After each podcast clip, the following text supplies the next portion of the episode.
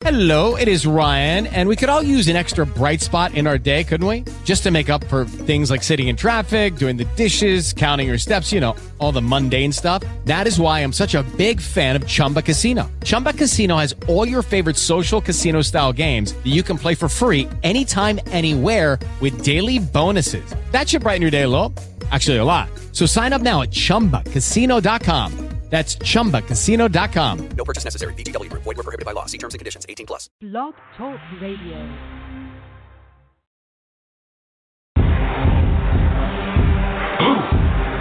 Yeah, yeah. You already know what time it is. Time it is. It's that official time. When we take this worldwide. Wide. Let's go. Let's go.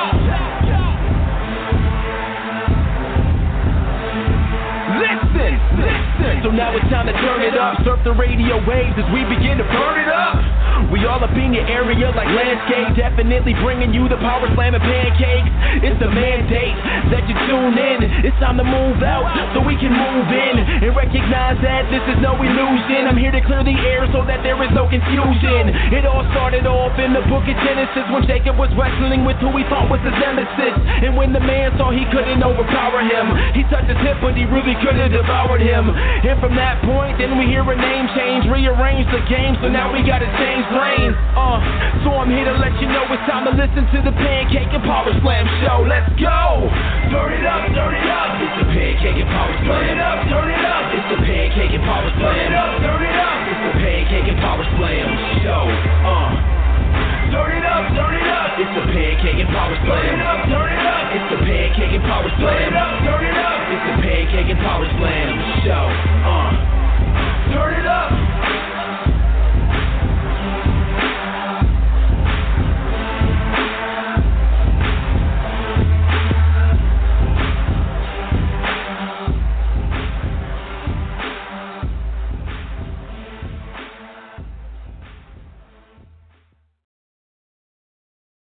You are now listening to the Pancakes and Power Slam show by Crave Wrestling on Blog Talk Radio.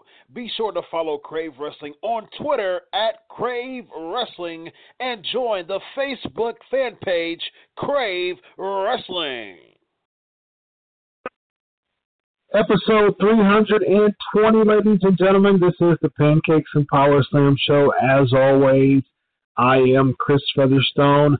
Follow us at Crave Wrestling on Twitter and join the Facebook fan page, Crave Wrestling. Ladies and gentlemen, we got a legend in the business.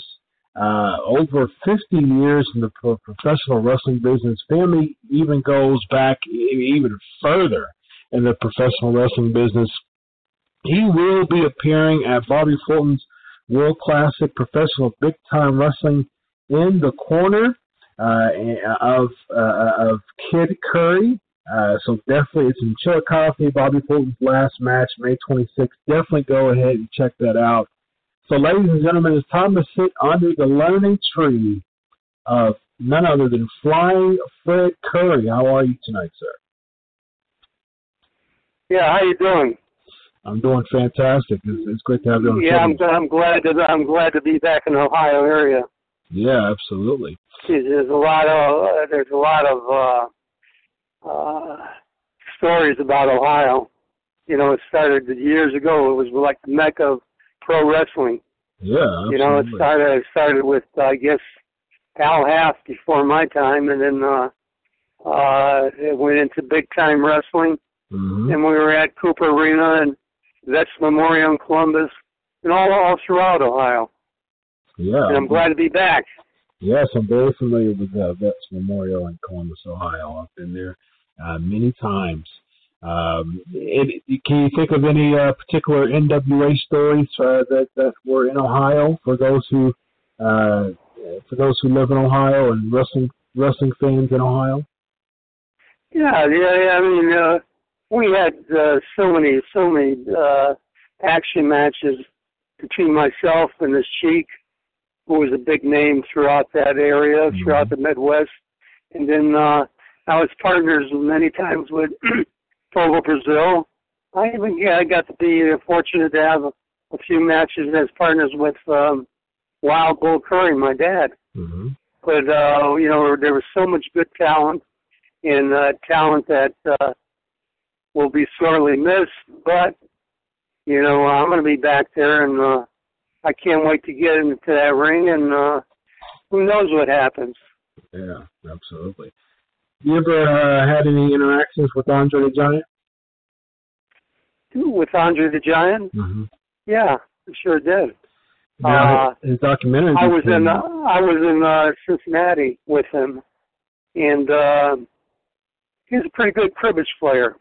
Oh, nice! He was playing the back room. Yeah, had a lot of fun. He was he was a he was a good good uh, good hand. He was a good attraction, big guy, you know, and uh, people liked him. And so I mean, uh, it was good for the business, good for him. hmm Now, the documentary that came out uh, was talking about how, um, you know, if he likes you, he really likes you. If he don't like you, um, too bad, and, and best wishes, and hope you uh, all around to survive uh, his madness.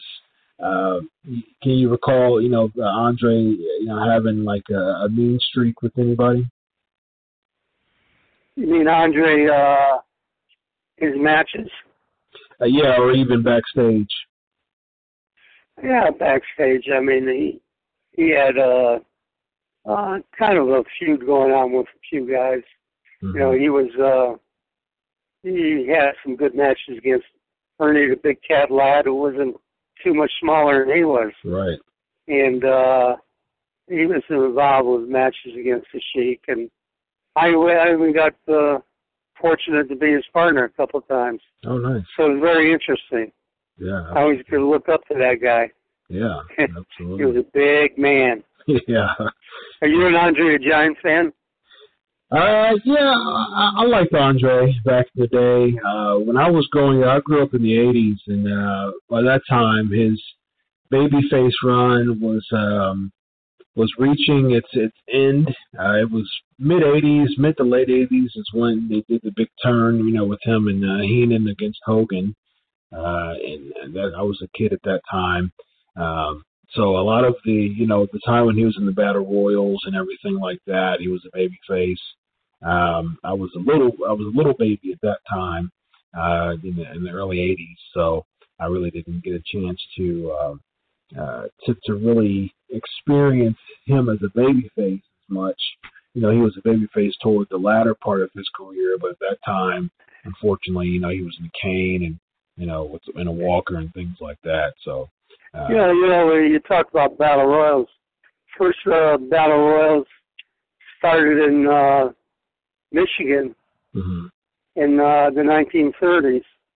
Uh, in fact, my dad was in that. Oh, nice. And uh, back then, battle royals was like five people in there. Those are the original ones. And now you get 10, 12, 15 people hmm into battle royal. But back then, when it first uh, entrenched into pro wrestling, uh, they used to turn away crowds. I mean, it, just uh, things change as time goes on. People want more, and people want less, and uh, it's uh, battle royals a lot of action, and uh, it's uh, something that is a good crowd pleaser Sure. along with many other uh, gimmick matches. Yeah, absolutely. I mean, WWE just recently, uh, just about two and a half weeks ago, had a greatest Royal Rumble. Their their version of the Battle Royal was 50 people. Can you recall ever 50 people being in the Battle Royal? Oh, how they going to fit in a ring? I'd like to know that. No, I never recall that. Fifty people? 50 people. Yeah, I'll, I'll, I'll uh, take. If that ever happens, take some pictures of that because I'll be really amazed because the the size of the ring is, uh, you know, uh, sixteen feet, you know, around the corners. yeah. Uh, how are they going to fit? There won't be any Andre the Giants in there. Maybe there'll be some midgets, or whatever. But I never heard of that. Yeah, they had it about a couple of weeks ago. Uh, you know, but with WWE, they they don't really have their battle royals aren't traditional when everybody come in at the same time and then the bell rings. You know, their their Royal Rumble concept is you start with two people and then Well, yeah, but you're talking about elimination match. right, Uh, they come in, this guy gets eliminated, then the next guy comes in. That's not a true battle royal, but it, you know, it's on that concept, that type of concept. right, right. Yeah, But I'll tell you what, it, it's it's okay.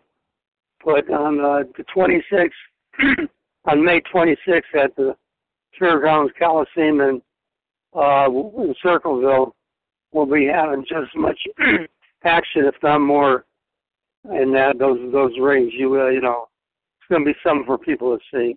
I've been there. I've been to uh, Bobby Fulton shows before, and, and the, the times that I was there, uh, that I was there, he would close a show uh, with with the battle royal. And so, uh, just you know, for for old school's sake, he would have a battle royal with uh, most of the people who competed for the night, and uh, it was uh, very very interesting. Sometimes even a blindfold battle royal. What's the origin of that? Well, uh, if we have battle royal, you could jump in.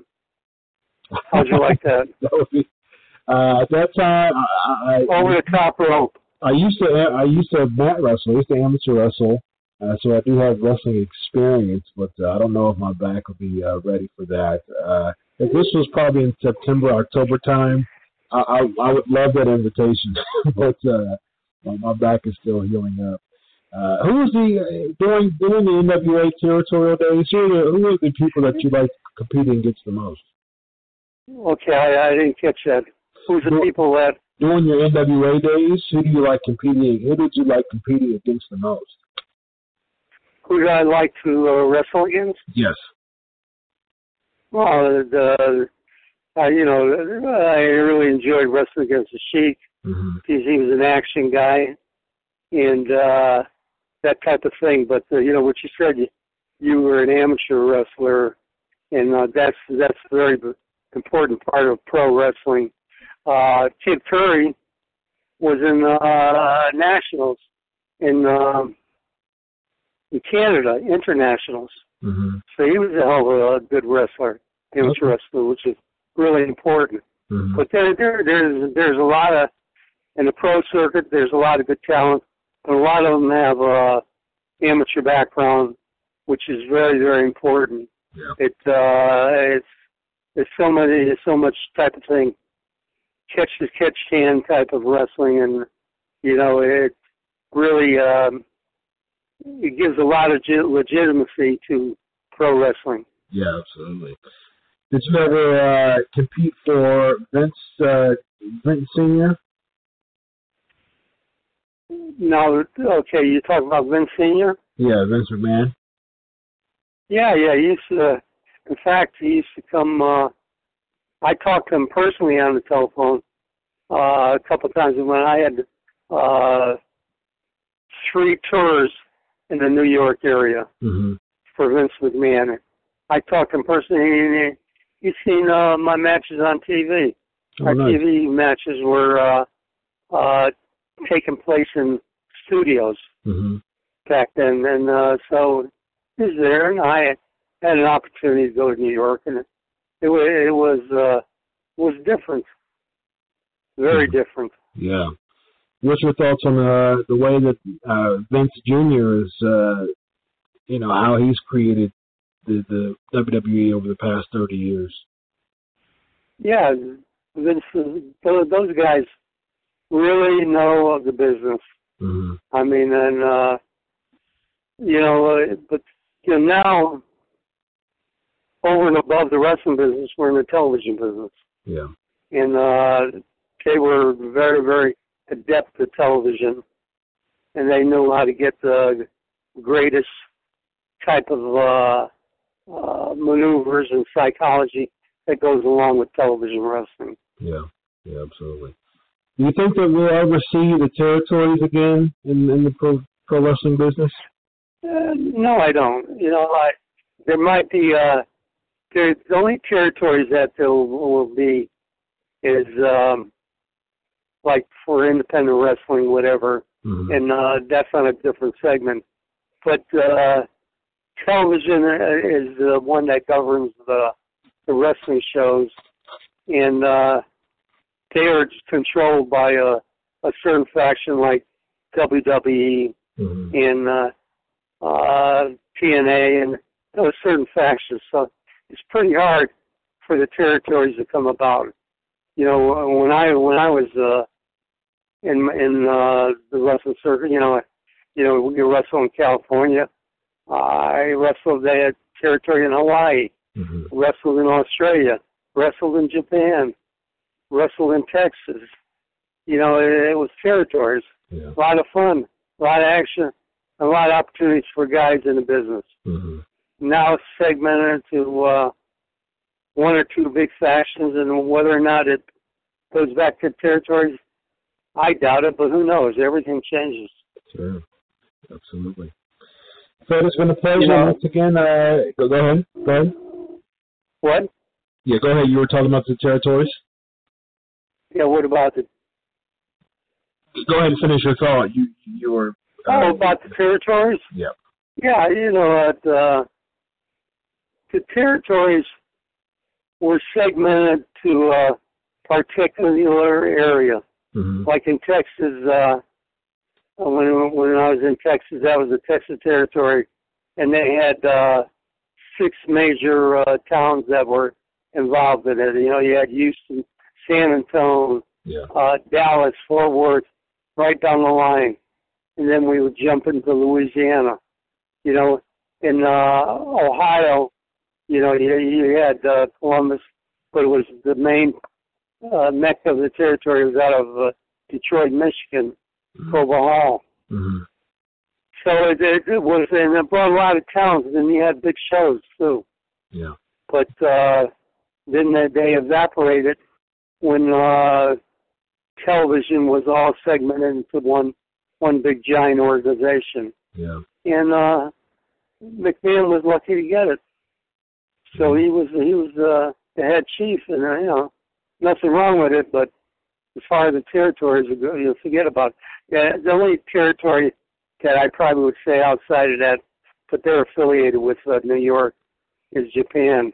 Yeah. You know, they got uh, New Japan and all that type of stuff. They got that type of wrestling, and you can call that a territory, but they're it's kind of like a, uh setting for uh, advancing into the WWE. Yeah. So there's uh, a lot of opportunities out there, but There not the same as it used to be. Yeah. You know, it's it's hard for for guys getting into the business to uh and they work independent circuits. You know, they they got to get with the big shows, and that's in the New York or into Japan. If they're if they got enough talent or if they got enough connections and they're lucky enough to get in there, then they're going to make some money Mhm. you know. But now, like I said, it's, it's segmented into independents. But the, the independent, you could never call it a territory because they are uh, they work uh, once or twice a month. You know, uh, it, it doesn't doesn't work.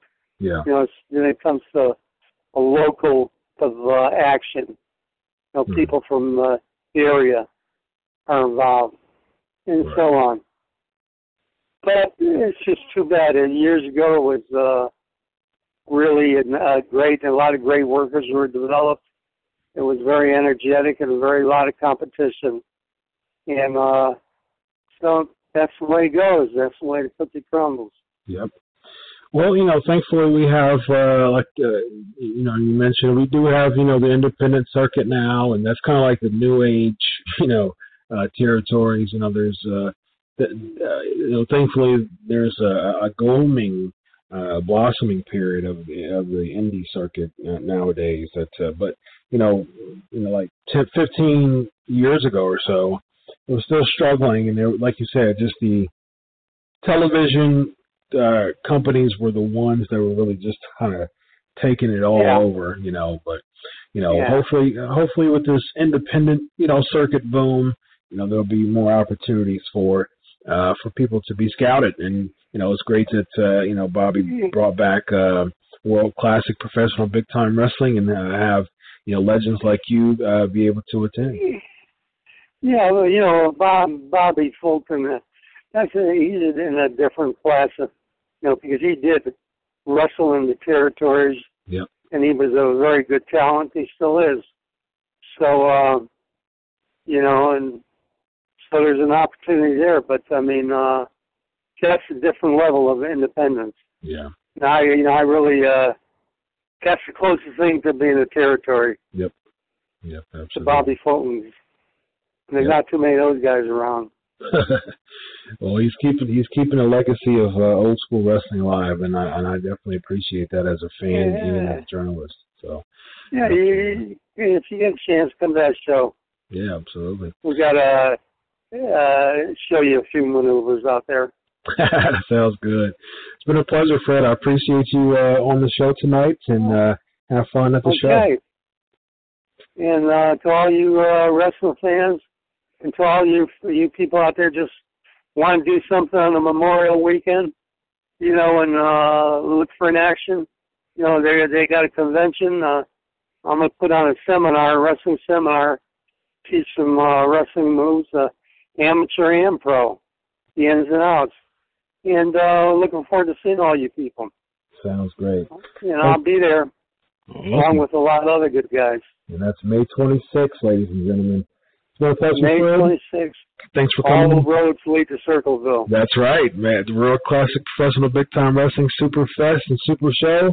It's going to be a great night uh, for all the uh, fans of uh, just really gritty old school wrestling. It's, it's going to be a lot of fun. Yeah, I can't, I can't wait to go there. And, uh, you know, and, you know, you people are surrounding in the Michigan, I know there are people from Michigan to be there, Mhm. some from West Virginia, some from Kentucky, some from all parts of Ohio. And, uh, in fact, uh, you come there. I'll show you a few moves. Sounds good. I'll get your back straightened out. Sounds good. I'm a, bi- I'm a big guy. I, I, Okay. I, I like to lift weights, so uh, you know it's uh, don't don't break your back trying to get my back together. Okay, you take it easy. Thanks a lot, Fred. Have a good night. Fine. All right, bye. Bring what you got. The measuring stick just changed around here, buddy. You're looking at it. Four corners, free. Armand, let's go. The whole squad is making it clear we taking this year. You know who we are, but you don't know why we here. So this is where the big boys play. These big boys play like who defies the living God? Get out the big boys' way. Outsiders with the swoop in. We live as kings. You seeing us, but our third man waits in the wings. And when the time is right, we shock 'em with the proper attack. I go for Dolo, but ain't solo. Cut the promo in black. Hollywood, Hendrix, Frizzle, pinning them to the max. And I'm Das Wonderkin with the strength of a hundred men, with one intent to see the will fulfilled of the one who sent his son to give himself. But you rap about your gas and your rags torture. White coffins when I drop a bomb. My mic's awesome, never lost faith. You in all space, you can all skate, suffer but never crippled. No bin walls in my cross face. From here to Saturday raving, anticipating. I was frostbit, now I am glacier, mixed with some Vader. Get to hawking with these animals, using God for my defense. In Alabama, we jamming. That's beautiful, Bobby Eaton, me and Priest. We the dangerous alliance, nah, the Harlem Heat. Tie the do rag before we do battle. You're talking sheep, you all what you speak. This too Till the genre is took back, we reppin' that wolf pack. The foundation shaking, no mistaking, yeah, we shook that. Trust in God we trust, pushing forward, never look back. Meekness ain't at all weakness, some people mistook that. Stamping out this crook rap, he turning the power on, on the razor's edge. Leg drop after a power bomb. Tired of the lies, man, we bringing the truth through. Diligent and fruitful, the owners in our group too. It's good to be king, sold out, this war is brutal. We playing them war games. Our army go move too. You through. I'm in the rafters with a bat in my hand and stand to shatter all your plans so they don't matter. In the grand scheme, it's that easy. We tag teaming, Steiner brothers, we love it. Demand the win, establish it. This the clash of the champions. This is where the big boys play, huh? We ain't here to play. Ladies and gentlemen, wow, wow, wow. After a two week hiatus, it's been three weeks since I've been on the show, ladies and gentlemen. Thanks to my boy, uh, co host with the most, Evan Tech Problem, bring him on here. But I am here This is the Pancakes and Power Slam show live on Wrestling Inc. YouTube, ladies and gentlemen. This is going to be fun. Uh, back surgery two and a half weeks ago. I'm still incredibly sore, uh, but I'm here, ladies and gentlemen. I'm toughing it out for tonight. I've been absent from the show for two weeks. My co-host sat in the captain's chair, uh, and it's going to be a lot of fun. We've got so much to do. We we got so much on the, the on the the ballot on the on the show for tonight. As my boy Booker T would say, we got a big show tonight, brother. We got a big show tonight, man. Uh, as the chat is filling up, what's going on, Charlotte? What's going on, Derek? Uh, we got a lot of trivia uh, that's going on uh, for Money in the Bank. So I hope everybody geared themselves for some Money in the Bank trivia tonight. We're going to have uh, some Money in the Bank trivia. So I really, really hope uh, you remember some Money in the Bank. So uh, got so much to, to talk about tonight. We got so much in the headlines, ladies and gentlemen. Of course, as every week we have Raw and SmackDown review. Uh, this is the 320th episode of the Pancakes and Power Slam show, ladies and gentlemen. Uh, what a fun, fun, fun opportunity to continue and always uh, be here uh, for you. Uh, do it for you. Uh, John says, "I remember. I believe I remember all of them."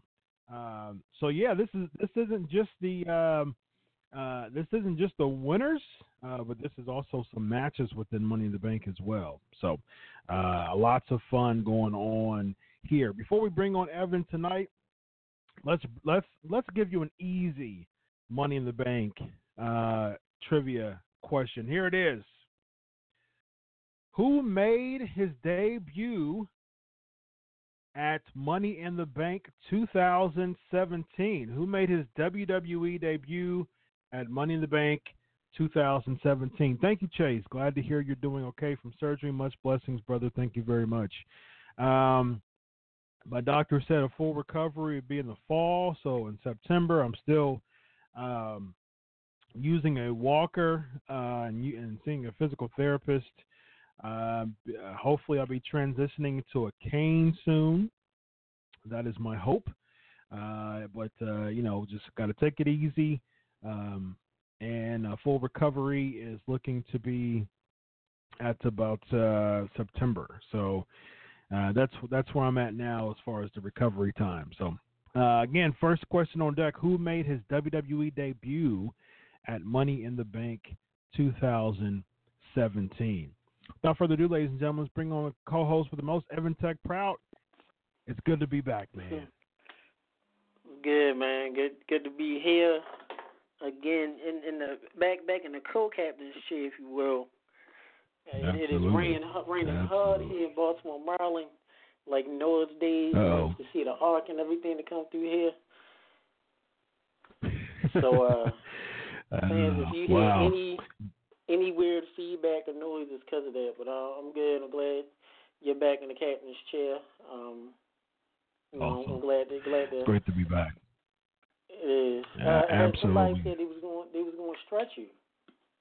A good old man in the beginning. Yeah, yeah, yeah. Old Flying school. Fred. Flying Fred Curry. Yeah. I said, uh, yeah, we'll see how that works. Uh, I think he's in his seventies now, so uh, it might be might not be as uh, easy for him to do that as much. But you know, Stu Hart was still stretching people in the seventies, so you never know. So Yeah, but he only stretched if, right. if, if, he, he got you down. You know, what I mean, yeah, like I said that's before, true. That's true. the, the, the That's good, true. the the, the Um, good p- pause phrase from Nitro we talked about a few weeks ago was an Liga told Animal, well, Animal told Liga, "Oh, my back's too big for your ass." yeah, that's uh, quite odd. That's actually quite odd. Once again, question on deck. Who made his WWE debut at Money in the Bank 2017? All right, without further ado, let's get to the headlines, ladies and gentlemen. We got so much to talk about.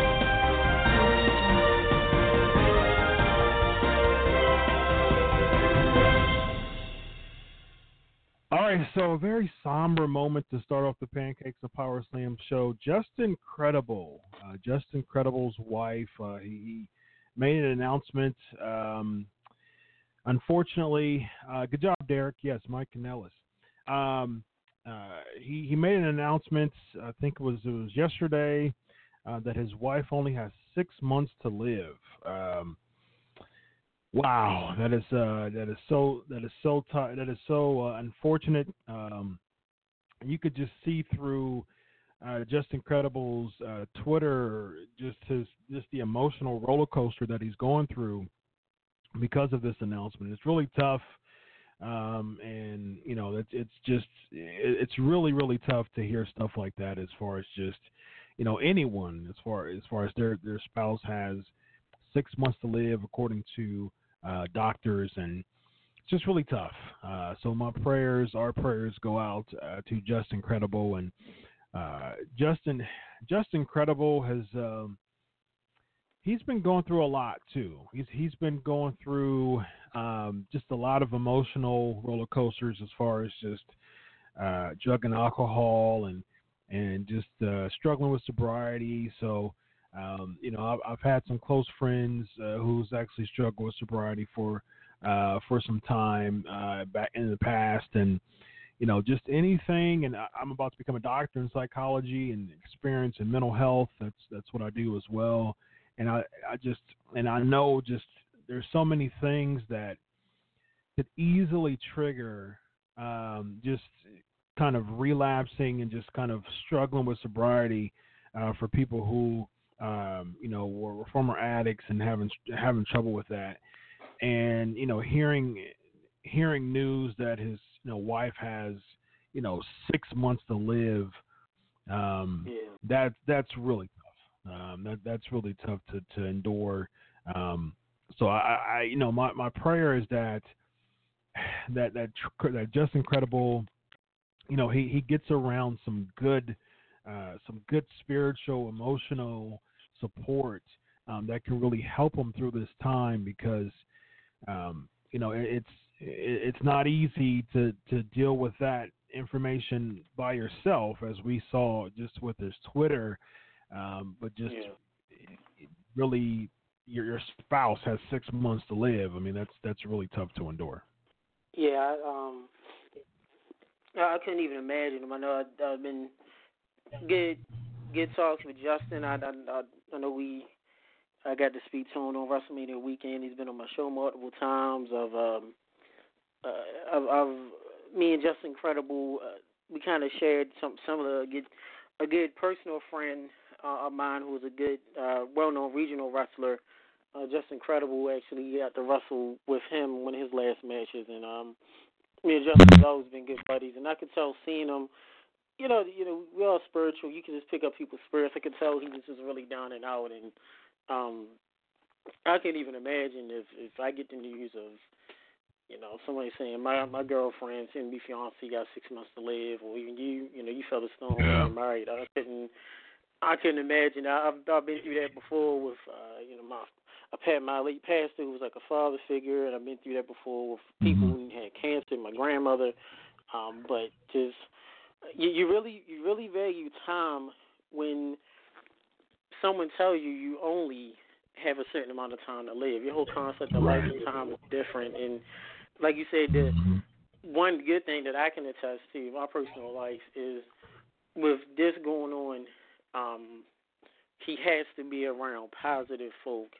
You know, I know he said oh, yeah. uh, X Pac and Shawn really been encouraging him. So all of the boys, all his personal friends, he definitely needs that support um, right now. And you want to pray that he doesn't go back to the bottle or to a pill or to any form yep. and try to use that as a form of of of uh, coping because I, I know what that's like. Um, you know, and that necessarily doesn't help at all. So we're definitely mm-hmm. praying for him. Definitely praying. That, that, yeah, absolutely. Definitely Yep, um, definitely. You know, our prayers go with Justin and you know, hopefully he doesn't, you know, like we're saying, hopefully this doesn't cause him to go off track. You know, uh, right. within this 6 mm-hmm. months and prayerfully, eh, that's only a doctor's prognosis. You know, I mean, uh, you both you and I are big, you know, very strong men of faith, and You know, it's not about what the doctor says; it's about what the good physician says, what the great physician says. So, you know, uh, and um, so our, our prayers are that it's going to be um, much longer than that, and that uh, you know the doctor's diagnosis is uh, wrong. Uh, so that, that's our prayer. Um, next question.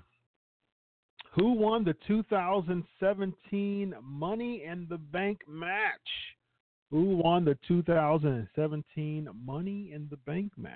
That is the next question on deck for, uh, whoa, John Good and, and Samsung Fan and Alexander. Good job. That was quick, John.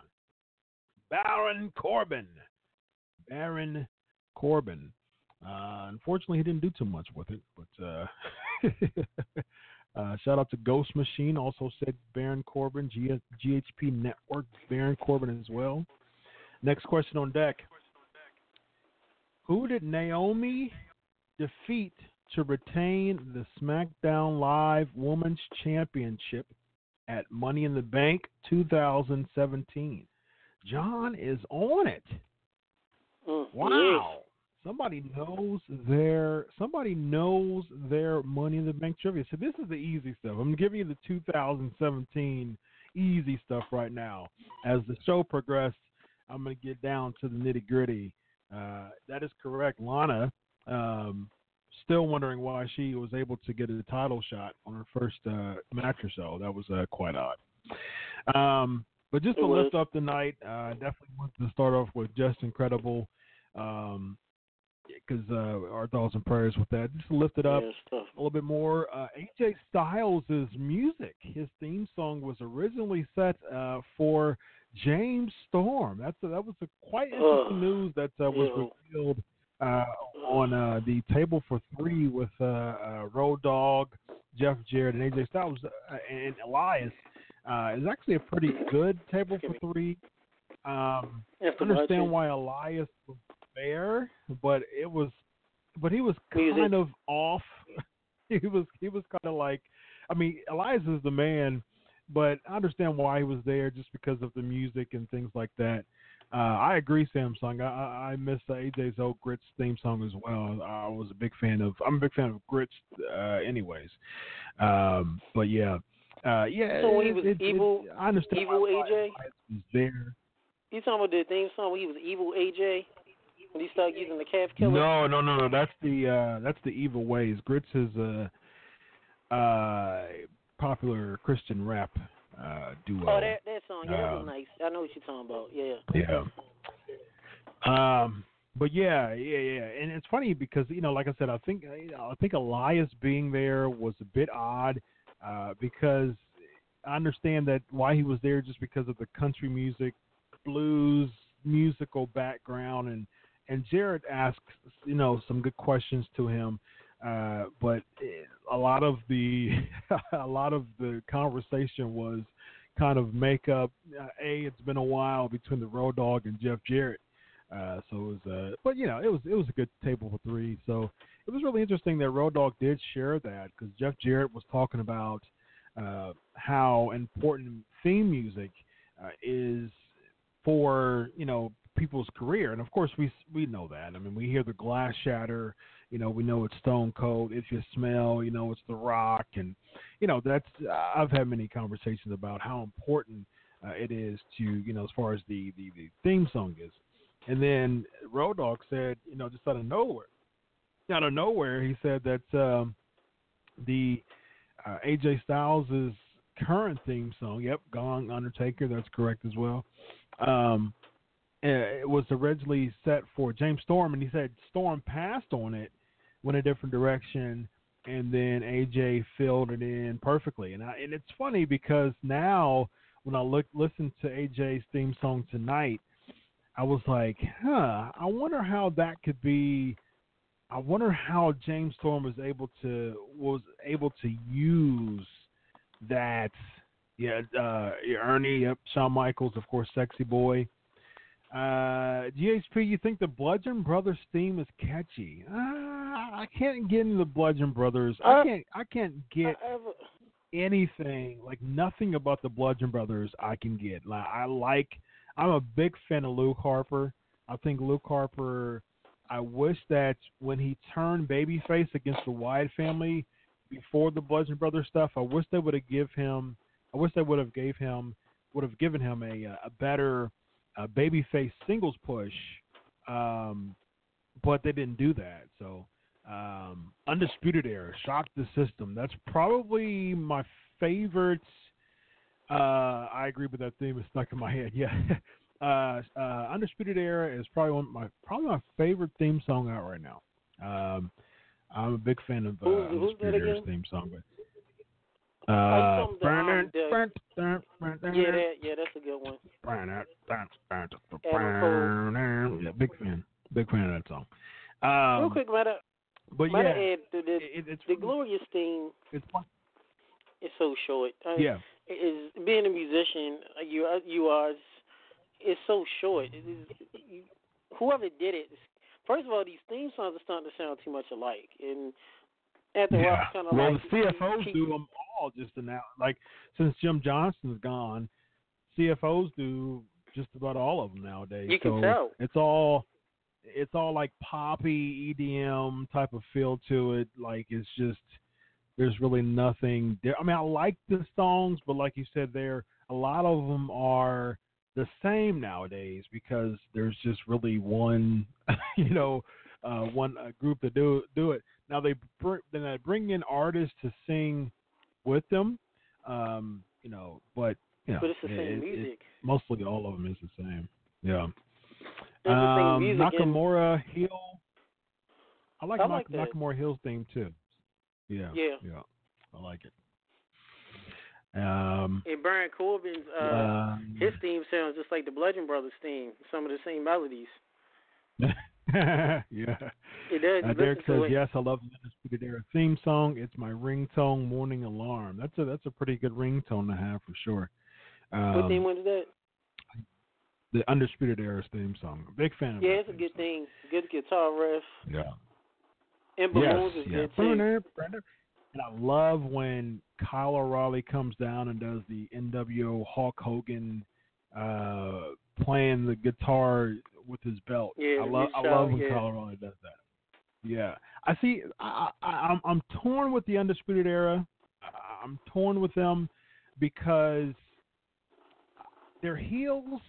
You know that that's the thing. I, I I'm see, and I've said this many times before. There's, I've been on Facebook. This is the 320th episode. This is the first time I'm actually live on the WrestleZone YouTube, uh, uh, Google Hangouts live. Uh, but I'll say this. So I'll reiterate for the new for for people who uh, maybe have uh, uh, seen this show for the first time. Um, yes, he is super over in NXT. Uh, but here's here's my deal. I am such a traditionalist. I am I am I am a strict traditionalist when it comes to baby faces and heels. I'm really big on that. Uh, and it it's it gets tough, you know, because Adam Cole is a heel, but he gets cheered and he doesn't really do anything. I mean, they you know they gang attack and things like that, but Adam Cole doesn't really do anything to really kind of make himself a heel, you know. And I always say this: when you're in a smart crowd, uh, you know, some of those crowds who like to put themselves over, and you still get booed. I mean, that's when you are really doing your job. I mean, that's it, like like Carmella, you know, eh, what we saw on SmackDown uh, tonight. Carmella, I mean, like big big applause for Carmella because Yeah. you know London London's a very smarky crowd, and she was still getting booed, and that's that's a that's a big deal. Um, so yeah, I mean, I, I'm a, I'm a big I'm a big traditionalist. I've you know I've been a journalist for quite some time now. Of last year's WrestleMania in Orlando, was a part of a Q and A with Sting and Flair and Jr. And I and I, I I've brought this up a few times, and you know Sting agrees with me. I asked I asked Sting and uh and Flair and Ross and, and Sting says he said it. He agreed with he agreed with me as far as just the uh traditional baby faces and heels because you need that. Good heel, a good heel makes a good baby face. Uh, and, and Sting Of course. agreed with me, and you know, he talked, you know he talked about Rick Rude and how uh, if it wasn't for people like Rick Rude and Ric Flair, he wouldn't be who he is as Sting. Yeah. Um, because because he had that good heel to make him a good baby face, and so nowadays it's so murky, it's so blurred that no one really stands out because you got heels being faces, faces being heels, Cole getting cheered, Reigns getting booed. You know, it's one of those things. Uh, Ernie says Rick Rude would put your girl in his trunks and do the shimmy. Yes. what I like to have right now is for all you fat, out of shape, no good warthogs, keep the noise down while I show you what a real sexy man looks like. Hit the music. Big fan of um, you know he's a, he's a he was a legend. Uh, he, he's he's left us on this side, but um, you know, he was a part of the uh, Hall of Fame last year that I was able to go to his his his uh, uh, children. Rick Martel, yeah, elegance. You know he was really good as well. Who needs to be in the Hall of Fame? Um. I agree. Now, what do y'all think? Is Rick Martel is, is Rick Martel Hall of Fame worthy? Should Rick Martel be in the Hall of Fame? We've had this as a flavor of the Coco week question Beware. before. Coco yeah. Beware is Uh, in the flavor of the week of Fame. is a, a, a flavor of the week is a segment that we have at the end of the show, um, where we just have a random wrestling topic. This week, the flavor of the week topic is going to be. Um, uh, if you you can pick one, you can pick two. I actually have four. It's going. It's a fun flavor of the week topic this week. We're still in the Money in the Bank vein. If there was one Money in the Bank winner, or two, or three, or I have four. Uh, if there's a Money in the Bank winner that you could replace for someone who was in the same match, who would it be? So if you look at a Money Bank winner out of the series of Money the Bank winners of the past, you know, 11 years, 10 years, 11 years, if you can if you can say no to him but replace it with someone else who was in the match, who would it be? So pretty fun uh, Money Bank for uh, for this week. So uh, let's see. John says yes. Ernie says absolutely not underutilized. Um, Derek says Carmella and Bliss are probably the best heels right now. Uh, really great at getting fans not to like them. I agree. I agree. Carl Carmella and Alexa Bliss are uh, two fantastic heels. Next question on deck. Miz is, Miz is as well. Which two people successfully cashed in their Money in the Bank uh, contract on the same night? Which two people successfully cashed in their Money in the Bank contract on the same night? Um, Kane. Uh, that is correct. That is one of them. Yes, that's one of them. Someone says, I think the other one was Abel. Rey. No, nope. Rey was actually the one that Kane beat in 2010. So, uh, next headline. Um, so, WWE announced that Ronda Rousey, they're at the uh, NBC Universal Upfront event. And so, you know, you had the BFFs, uh, Charlotte and Ronda Rousey and Nia Jax, uh, all of them just kind of having some fun, and Charlotte and Rousey doing the Ric Flair woo and so forth. And then all of a sudden, Nia Jax makes things serious, and she says, you know, uh, the go to, I don't know what she said verbatim, but as far, yeah, it was a cheesy segment. I totally agree with that uh, you know, it, I'll go to the top of the competition, this and that, and I'm challenging you. I, and again, it goes back to me being such an old school fan. I like slow builds. I like slow burns. I like time when it comes to building something. See that. Now- say that again, Featherstone. Repeat that. Time. Time, yes, time. And and I remember when Hogan and Andre competed at WrestleMania three. Uh, it was the it was in January. You know, it was about a three to four month build. You know, Hogan was already. You know, he, he thought that he thought he thought that uh, that Ho- that Andre was his best friend. He, Andre was such a, a top baby face for 15 years. Uh, you know, he won all the battle royals known to man. Comes out with Bobby Heenan and, and Hulk Hogan is flabbergasted. Flabbergasted. You know, no, no, brother, no, no, no, no. It, it's No, so, brother, so don't do that. shocked. Don't do that, brother. You know, and it comes out with Heenan. Heenan just, you know, says, "Look, listen, Andre deserves better. He got this little trophy while you got this big trophy. You know, you've been champ for four years. He he's been undefeated for 15 years. You know, Andre the Giant wants the title, and Andre snatches the chain off of him. Kids are crying. the, the you know the the the, the adults are uh, they they're shocked. You know, talk about shock the system. Uh, that's that's what happened in 1987, ladies and gentlemen. The system was shocked. Uh, yes, it was real to us. That's exactly right. Uh, and that's what happened in 1987. And it was such an amazing build. You know, the the main event episode, and uh, you know, uh, Pontiac Silverdome, 1987, Pontiac, Michigan. Uh, the the the body slam heard around the world. Uh, Hulk Hogan gets his comeuppance from the eighth one in the world as the as as uh, um, my man uh, Gorilla Monsoon would say, the irresistible force against the immovable object, Andre the Giant versus Hulk Hogan. I mean, just amazing, amazing stories. Now, it's just a matter of we're at some events. You only had one match in your entire career, and it was a tag team match, and you're at the top of the list.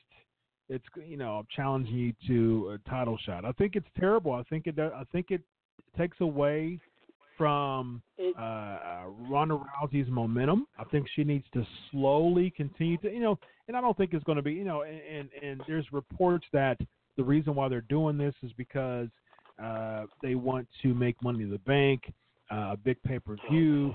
They still want to use uh, Ronda Rousey, but they don't want her to lose in the qualifying match. Neither do they want her to uh, win the case. Uh, so there's there's different variables uh, of why they chose Rousey to be a part of that. Um, but here's the thing: I mean, they don't they didn't need Rousey to be in the Money in the Bank match. You know I- what I see, I I don't see a clean finish that comes from here. Plus, you know, you just had a Nia Jax babyface turn. Just last month she was talking about the anti-bullying and all that and so forth and so on. And you know and they turned her baby face finally. They dye you know she got her hair dyed. She's wearing like you know cute outfits now. And it's like It's you do all that just to have you know, some crazy announcement for some match it makes no sense to me it, it it lets you know it lets you know the star power. If you have to, and I'm using a PG term, not, I can't use the term Jiggy Stick Robert story. If you're going a hot shot, there you go. You're going a hot shot at mm-hmm. Angle. They'll let you know the star power. You don't have enough star power around, especially in the women's division. Oh, well, let's hot shot this angle to get people to watch Money in the Bank. We just had Nia Jax, who I think is a beautiful woman. I've, I I got the honor. You mean I mean, Featherstone is similar. We don't really read too much about females in wrestling. Everything are attractive. I love Nia Jax. I've got to talk to her. We on the same elevator with a beautiful woman. She just got over as, as, as a Yep. as a champion. She's a face, and she's wearing nicer outfits. Even though I can't stand her ring gear, and she did some Not April me Fool special at the last pay per view about being different. blah blah blah blah blah. I'm sorry. Yeah. Something my mother used to tell me, and I I, I never understood this till I got older. My mom used to always say, Some men look good until they open their mouth. I never got it. Some women are the same way. Not first of all, Nia Jax's voice annoys me. I don't know what it is. Maybe just Oh, me. yeah. Me. Her voice annoys me. Yeah. She looks amazing. Just keep your mouth shut. And you know, she does this Yep. after school special, Kumbaya. You know, and now she's like, you know, the new captain for kids, and you know, bullies and be different, blah blah blah. So what sense does it make for her to randomly download and challenge Ronda Rousey? For what? Yeah. You're the one that's the champion. Why are you challenging someone that's a challenger? Shouldn't it be the other way Yep. around? It it, it just it was so out of place, and I'm like, why couldn't this build to SummerSlam? Nia's the biggest thing going on on Raw. Alexa Bliss is great. Mhm. Sasha's great. Keep building her. Ronda Rousey still could have been at Money in the Bank. Just have her for somebody in that ugly armbar thingy that she does, whatever it's called. Make her appearance, build it up to where okay, Yeah. Ronda Rousey. Last time I checked, when you're the champion, you don't do the challenging.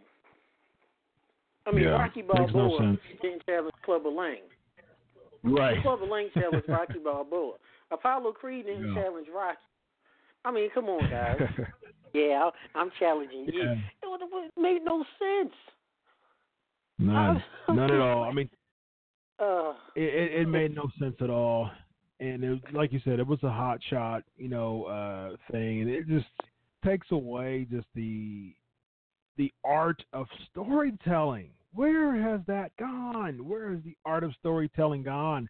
Got some comments here, which, like I said, I don't think it's going to be a clean finish, and is being verified here in the chat room, which I totally agree. I definitely see Natalya's uh, turning on Ronda, and I've actually actually wrote this. Um, I definitely see Natalya and Ronda at SummerSlam, which I'm totally fine with. I think if there's anyone who's the safest in the ring, that's uh, would be a good feud for uh, Ronda Rousey. Would definitely be Natalya.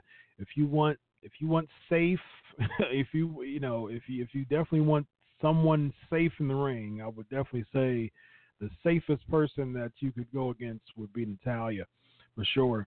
Um, so yeah, you know, I, I don't like I said, I don't see a clean finish from this, uh, but at the same time, just having the match period just just it doesn't it, it doesn't make sense at all for sure. So there's a storyline that they're you know they're planting seeds, you know, with the Natalya and Rousey thing, talking about how um, you know they they train together, they're good friends and things like that. So um, you know, eh, I like I said, there's not going to be a clean finish, but just you know, understand the mainstream attention that they want and Roman's revolution and all that. I I get it. I get why they're trying to do it. I get why they want to do it. But at the same time, it's like, what happened to the art of storytelling? Someone saying Vince is booking it for headlines, and that's exactly what's going on. He's looking at things that are outside, mainstream attention outside of WWE, and that you know, uh, writing um, for you know being a journalist, I get to listen to a lot of uh, um, presentations. I get to, you know from from the the corporate level. I get to listen to a lot of uh, conference meetings and and conference calls and and presentations from George Barrios, who's the CFO, and things like that. I've listened to plenty of them, and I actually am about to have a piece that's going to be released uh, in Wrestling Inc. about just what Barrios thought about splitting the brand. So that's going to be out here in a moment. Um, listening to those things, I understand why they do things like that because WWE, you know, they're they're they want to please the shareholders. So what they do is they have little things that spike numbers up and they use that saying, "Hey, see, look, we got all these numbers. We got these wonderful numbers. We got over two million subscribers of the WWE Network." And they have that during WrestleMania season. They don't talk about the big drop that's after that. But you know they want all these elaborate numbers and make things look good, and they want all that stuff. So, you know that's what that's what it's all about with the WWE nowadays. Um, they're using this to create that mainstream attention. Uh, I'm not a fan of it. A lot of people aren't a fan of it. Um, we'll see what's going to happen to Money in the Bank. I think it will lead to you know it's going to be in June, so that'll be you know the six to eight week mark before before SummerSlam uh, to build. So I could definitely see um, I could definitely see that happen. Someone saying here Ronda ruined the Women's Royal Rumble. Now don't get me wrong, I was very skeptical of Ronda Rousey in the beginning, but she won me over uh, like none other at WrestleMania. I think that was actually the best match at WrestleMania. Um, I was a big fan of the uh, Bryan and Shane against Owens and Zayn match. That was a good match as well. But as far as just the best match at WrestleMania, uh, Evan and I, we were both there. We had very good seats. Uh, we were right uh, at the end of the. We were on the risers, so basically you had the floor seats and the level on the floor, uh, right behind the floor uh, seating was. We were there, so really good seats. Right. Um, Oh yeah. and we had the opportunity to uh, really enjoy the matches. We had the beach balls behind us, so wasn't a fan of that. So you know, that's another topic for another day. Uh, but, uh, but I was I had a, I had an opportunity to really concentrate on the matches and not get involved in all the craziness that was behind me. Uh, I really really liked the Ronda Rousey uh, Angle versus Triple Stephanie match. That was personally my favorite match of the night. Uh, it blew me away just as far as just how much Rousey did a fantastic job studying um, just the craft, and you can understand how much she was a fan, and just the cadences, just the facial expressions, all that was just wrapped into a really good night for Ronda Rousey. Um, but she had that momentum going, and then you throw her in this, and just the timing is just really, really weird for me. Next question on deck. Uh, oh, so we don't have the correct answer. That we have Kane. So no one said the other person, and it is none other Dean Ambrose, ladies and gentlemen. See, that goes to show how much it was a forgettable night. Dean Ambrose cashed in on Seth Rollins at Money in the Bank 2016.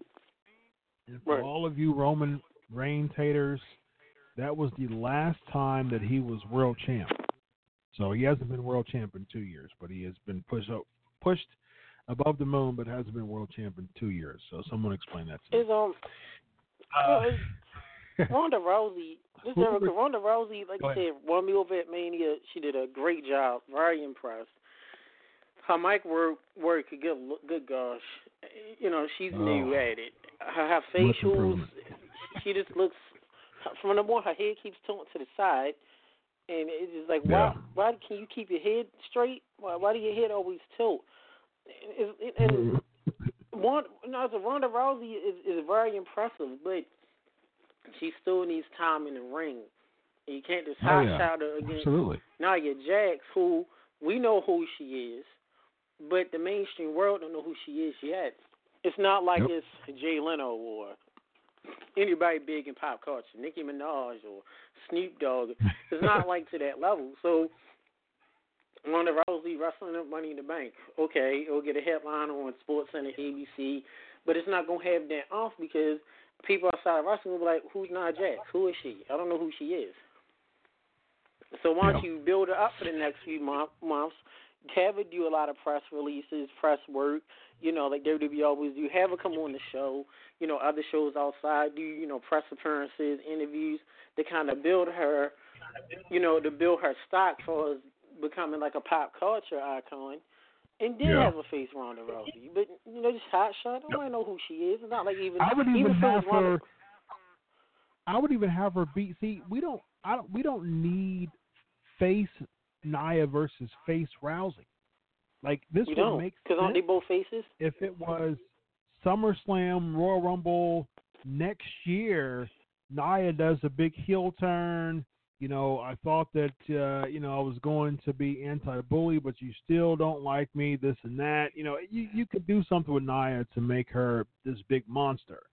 And Rousey has a stipulation. See, here's the thing, with, and this is going back to to tradition again. You don't see the heels weren't necessarily good wrestlers. You know, that's that's the thing. It it wasn't necessarily, you know, if you look at all the heels from back in the day, Andre, Stud, Earthquake, Typhoon, Bundy, you know, they weren't the the big large heels were never necessarily good workers in the ring, but they were the uh, they they were the people who set up the baby face to become you know to get his comeuppance, to get his moment, you know to to you know for the fans to say, you know I can't believe that you know they're they're they're going through all this and they're being beat up and sabotaged and then the pay per view comes around and they get their moment. That's what the heels were for, and and, and the good heels made the baby faces look really good. So, know, of course, you had the flares and the savages and things like that that were really good in the ring, but they still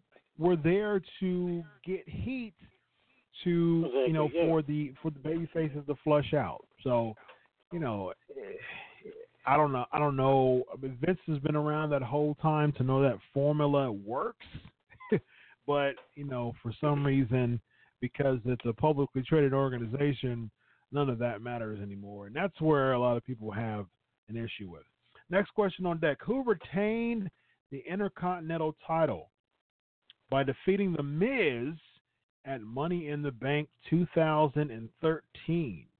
Who retained the Intercontinental title by defeating The Miz at uh, Money in the Bank 2013? And before I got an opportunity to finish it the second time, John is on the money. Curtis Axel, ladies and gentlemen. Can you believe that? Curtis Axel. Man, go ahead, John. 2000 five years ago, Curtis Axel was being managed by uh, Paul Heyman and was the Intercontinental Champion. Now he's one half of the B team. What a difference five years make. Five years make. Uh, next question on deck. Uh, next headline. Um, uh, next headline is uh, Chris Jericho. So next, Michael McGillicutty. That was that was before Axel, which even worse, ladies and gentlemen. Uh, can you believe that Michael McGillicutty and David Otunga were tag team champs at one point of their careers? That's Oh. and, and and what and even worse. David Otunga was tag team champs with John Cena. Well, I think it was Well, like for one. Raw they were champs. It was wow. Talk about your tag team division at that time. That was quite bad. Uh, Chris Jericho, the reason why he was removed from the casket match at the Greatest Royal Rumble. Uh, so the speculation is that um, uh, half a day. It wasn't even half a day, was it? It was. It was like it was like the duration of one um, one Raw. I think it was like uh the be- from the beginning to the end of Raw. I think it was something like that. It wasn't. It was like no time. that it was uh, quite sad. Uh, all right, so so with with Jericho's thing, uh, it, it was. I got some comments. I got some feedback that it was so much in that article to understand. So I'm gonna break it down right now. Um, okay, so basically the gist of it is, um, so it was originally Rusev versus Jericho, uh, the Rusev versus Taker. Um, the Prince of Saudi Arabia. Okay, so so the original match was Undertaker Rusev. So Taz speculated that the "Bury Me Softly" um, tweet led to Rusev being pulled out of the match. Chris Jericho was the replacement because, as we saw, with uh, also Chris Jericho being caught up by Vince McMahon to be uh, Shane McMahon's replacement if he was unable to compete at WrestleMania. Chris Jericho was just the fallback guy. He's the uh, ace in the hole, basically. Um, so Jericho agreed. Jericho became the replacement to compete against the Undertaker. So, um, shortly after that, uh, this is a this is according to the Wrestling Observer Radio. So Jericho, so Jericho, Jericho Taker became the casket match. Jericho tells Vince McMahon as a courtesy that he was going to shoot an angle with uh, Tetsuya Naito at uh, the um, wrestling uh, Don, uh, Dontaku event the, the second night, and we saw that he was in the mask. Uh, Naito was clapping people's hands. Jericho was in the mask. Uh, he beats up Naito, takes the mask off, blah blah. blah. So we saw that's what that's what happened. And so you know, Jericho said this many times on his podcast. He's a free agent. You know, he he's not signed with anyone, but he's he's loyal to WWE. So when he you know competes outside of um, WWE, you know he tells Vince McMahon thing. He tells Vince McMahon these things as a courtesy, just because he's loyal to WWE. He's a WWE guy. Got a Vince McMahon. They're friends. He even said. So after, and this is you know, some people you know it could be called coincidence, bad timing, but when Jericho tells Vince McMahon uh, that he was going to be involved in New Japan again, set up for Dominion, he was told that the Prince of Saudi Arabia specifically asked for Rusev to be in the casket match. So Jericho was removed again. So it makes it really hard to believe that the same Prince who was aware that uh, Rusev was being pulled from the match, and this is the same. You know, Saudi Arabia, uh, the Undertaker was in a ma- in a featured match by himself because uh, the Prince of Saudi Arabia they were big into having old school wrestlers on the card. So, you know, the, the, the biggest old school wrestler on the WWE roster right now is the Undertaker. So he was in a featured match Jericho's next as far as just old school wrestlers. He's been there for 19, uh, going on 19 years. Uh, so it's hard to believe that Rusev was specifically requested by the Prince of Saudi Arabia.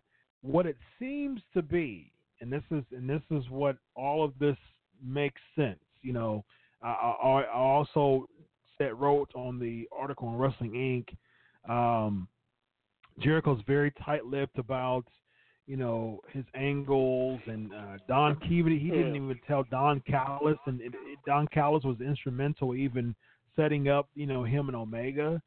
Callis had to find out by himself, and Callis explained that on the Killing the Town podcast. And what it seems of of what this is all about, and and this isn't confirmed, but this is basically how all the pieces are falling in the puzzle. That seemingly because Vince notified um, that, that Jericho notified Vince McMahon about shooting an angle in Japan, mm-hmm. he was pulled because of that, and that's that's what it seems like. Uh, because the timing just doesn't really line up to just spell coincidence, you know, as far as that. But in, in my opinion, I would rather see Rusev in the casket match anyways, because if it was Rusev or Jericho, both of them was going to lose the match, and I'm tired of seeing Jericho lose matches. So I was happy that, that Jericho was replaced anyways. Um, so that's that's how it was. Um, that that's what happened as far as just that. But it was just it was just really yeah. weird. It's weird. Uh, someone's yeah, asking if or Matt here too. No, uh, so this is the Pancakes and Power Slam show. Yes, thank you, John, for answering that. Uh, Raj, Glenn, and Matt are on Mondays and Wednesdays. Uh, the Pancakes and Power Slams podcast on Tuesday nights. I've had it on Tuesday nights for the past six years. This is the first night that I usually um, uh, recorded, videotape it, and then put it on the Wrestling Inc. YouTube um, afterwards. But tonight, uh, we're actually doing it live and based on uh, your support and your uh, interaction, which has been very good uh, tonight. Uh, we're going to um, actually start doing this uh, every week. So, um, yeah, yeah, but it's it's just re- it's just weird. I, I wouldn't call it coincidence. Uh, someone called the pay per view trash juice. That was. Uh, oh, I love it, Johnson. Pa- Pancakes and Power Slams Invasion Icon. Absolutely. Um, yeah, yeah, it's just just coincidence. Just just a really coincidence, and it's really weird that Jericho would get pulled after he tells Vince, and if he tell you know, like I said, Jericho's very tight-lipped as far as telling um, who. Uh, okay, yeah, okay. So that's at the end of the show as far as just replacement. So we'll get into that. That's going to be fun as far as who should have replaced who for the winner. That's at the end uh, of the show. Uh, thank you for answering that, by the way. Um, but yeah, it's just it, it, was just really weird to me because, like I said, Jericho remains tight-lipped about those things, and it was reported. You know, kudos to PW Insider. I've talked to Mike Johnson before, uh, live and you know through email um, you know, kudos kudos to him uh, for for breaking it. I believe I, believe they were the people to report it first.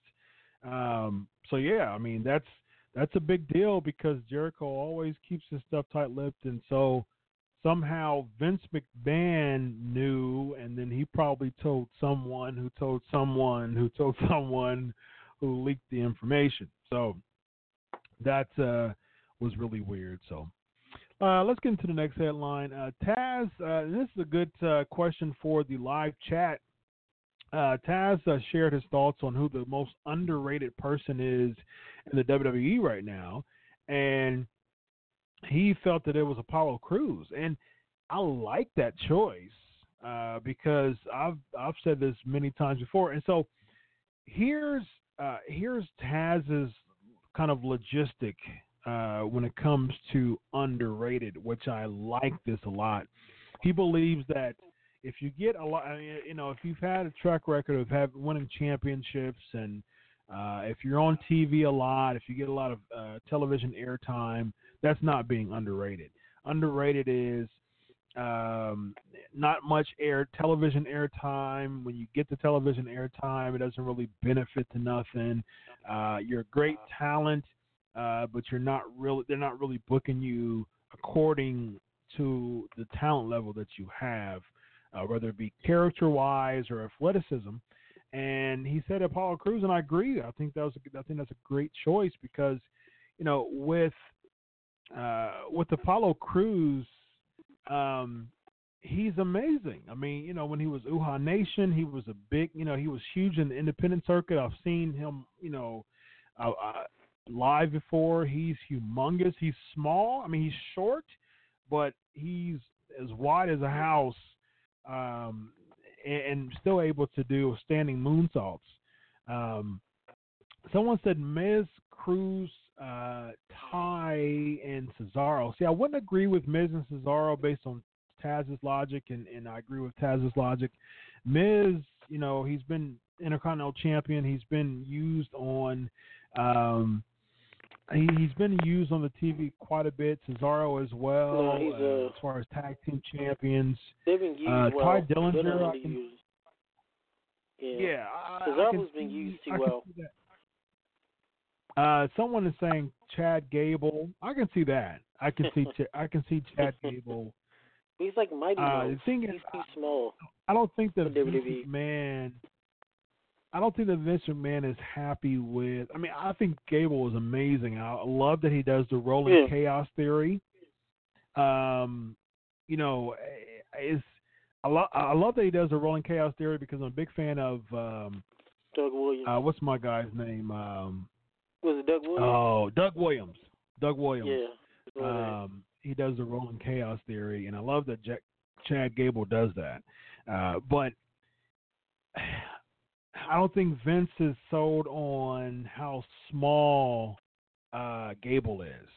You know, and I and, and it's unfortunate, um, but I I don't think that Vince is sold on um, how small Gable is as far as giving him, you know, a, a singles opportunity because although he's amazing in the ring, he's just not uh, he's just not big enough you know, as far as just an in ring presence, you know how Vince McMahon is with this big man. You know what I mean? So that's that's the unfortunate part. Now, if Gable would, would go to NXT and have a singles run, oh I think yeah, he'd cool. be amazing. Yeah.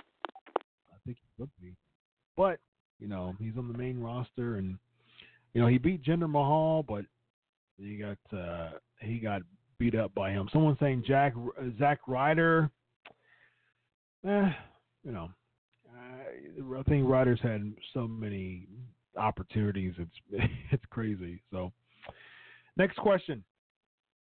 Name the three people who were unsuccessful in cashing in their money in the bank contracts. Name the three people who were unsuccessful in cashing in their money in the bank contracts. Uh, Ernie has two of them. Who's the next one? Drum roll.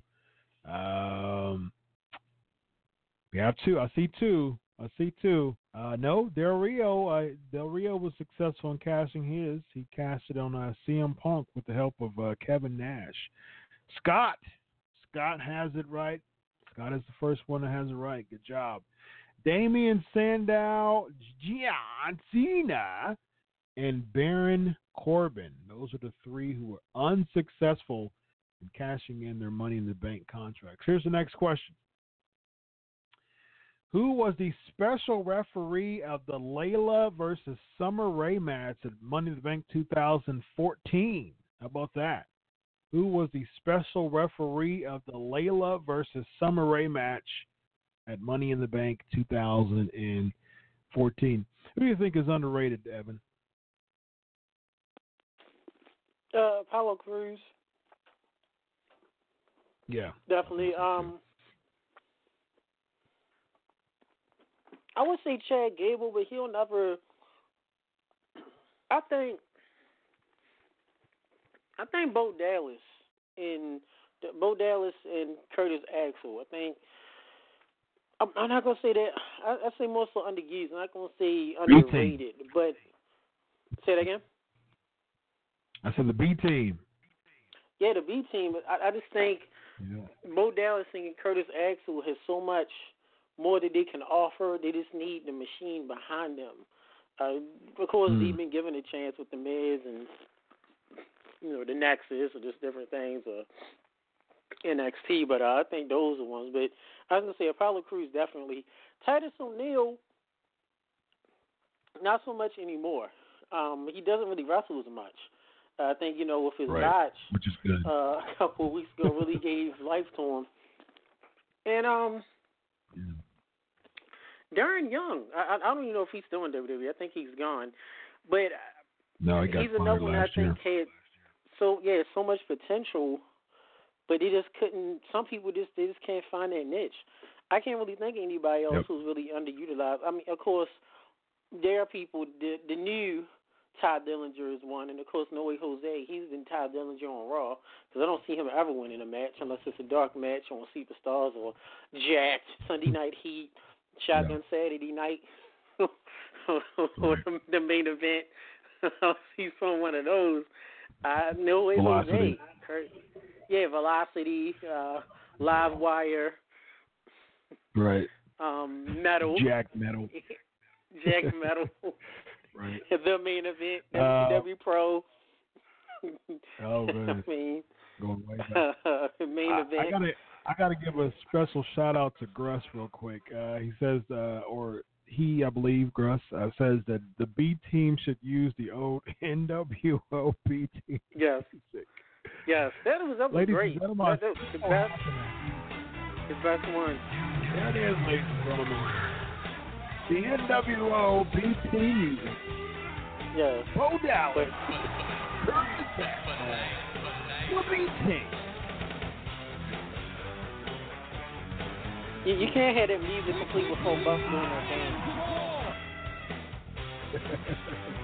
And Scott Nice. just coming out front for no reason. Yes. I still happen to have the NWO B music in my collection, ladies and gentlemen. So there you go. You had some. You had an opportunity to listen to the old school NWO BT music, one of the worst factions of all time. Uh, just Wait, wait, wait, wait, I- wait. I'm- Wait, I'm did buddies you just with say Eric the B team music? You say the B team music is the worst. The B version is the worst faction. yeah, I think. Oh, I think the B Team NWO was terrible. Nah. With No. by likes of Stevie Ray and No, Horace no, Hogan. no. That's that's where you're wrong. I that think, was they were not I the B team. Chono in that as well. That's the C team, brother. That was the C team. No, that's the B. B B B was team was Buffy, Buffy Bags, Scott Norton. Scott Norton. Those were like the B team. They was like B. It's weird. The Wolfpack was kind of like B plus. Scotty Norton and, and uh, uh, Scott Norton and Buff. They kind of was like the B minus team because they they got wins. That's they that's in the beginning though. That's in the uh, beginning. Uh, you, you talking about the Stevie Ray, uh, Horace yeah, the B team expanded, and it was just like BK Wall Street, BK Wall Street, Brian Adams. Brian Adams. It just it was terrible. It was it was just like uh, uh, what what are we doing now? What what, what, What are, we, you- what are we doing? What what would you prefer? The the the extended B team, the or the silver and black NWO with Jeffrey Jeffrey Jarrett? Or might I actually wasn't. I wasn't. I wasn't very critical of Silver and Black. I, I think or you know it was one of those things. I was a big fan of the NWO staying tight numbered, staying small in the numbers. Um, so I wasn't. I wasn't. I wasn't very opposed to that. I think it was actually okay, but the B team, you know, it was it was it was terrible. Uh, the NWO B team was so bad it became awesome. you could hey, That's hilarious. I, I would uh I would take the B team over the Dungeon of Doom circa ninety five when you had the likes of Oh, the Yeti. goodness. You had the uh like the Yeti. Zodiac. Yeah. Zodiac, Z Gangster, Leprechaun, Oh, goodness. uh what was the big blob looking dude? What was his name? The gatekeeper, the, whatever the you called him. The ultimate solution. The ultimate solution. Uh, no, the other dude, the little gatekeeper dude that was in the vignettes with Kevin Sullivan. Yeah, Sullivan. Him. Uh, the um, Yeah, Oh, their, their Zordon, whatever he was, General Master predecessor. yeah, Sullivan. Yeah, he was. like you know. Dungeons and Doom was terrible. Oh, Uh, Sting oh, should have never joined the NWO. Totally agree with that, one hundred percent. that never um, happened. It's like Sting never joined the Horsemen. I'm, I'm not. I'm I'm erasing that. From, Sting in the NWO. What do you mean? Sting, Sting joined the NWO? What year? What year Really? did that happen? Next question. but let's not forget Who won the Nasty Boys. Raw The Nasty Boys was in the NWO too. SmackDown. Yeah. Uh, who won the Raw and SmackDown briefcases at Money in the Bank 2011? Who won the Raw and SmackDown briefcases at Money in the Bank 2011? Someone's bringing up Virgil. Oh man, that's Oh that's rough. He was he was in the NWO uh, as uh, Vincent. that was rough. Um, so yeah, uh, a couple more headlines before we get to. Good job, good job, Gress. Really quick. Uh, for Raw, it was Alberto Del Rio, and for SmackDown, it was as Booker T Domestic Del would say, my man D Bra. Uh, a couple more headlines before we get to the Raw and SmackDown um, review. So WWE filed a trademark to bring back the Great American Bash. So they did that with Starrcade, um, but they made it uh, GI Bro. Oh goodness, uh, Please don't don't bring start. back those days. Oh, Oh, that was tough. we That gonna start rough. doing uh, uh, major guns Oh no thanks. general No thanks. Yeah, that was terrible. We need a WCW revival. Is what. Ah, You could do the- what what what year. WCW? what year? Don't worry. Um, we'll, we'll, uh, we'll call Buddy Shane Douglas, get him to try to reform the Revolution. Oh goodness. Bring back Dean Malenko. Well, Dean's an agent in WWE, so that's not going to happen. Dean is so Uh, boring. Celery has yeah. more charismatic, charisma than Dean. the night. Uh, What, what year was it again? The, uh, Dean Malenko won the uh, PWI. He was Uh, number one. The this. PWI top was it 96? Uh, we talked about this. Y'all know that. Let- I think it was ninety. Was seven? 96, 97, yeah. Because Sting was number two and Rock Austin was three. It was weird.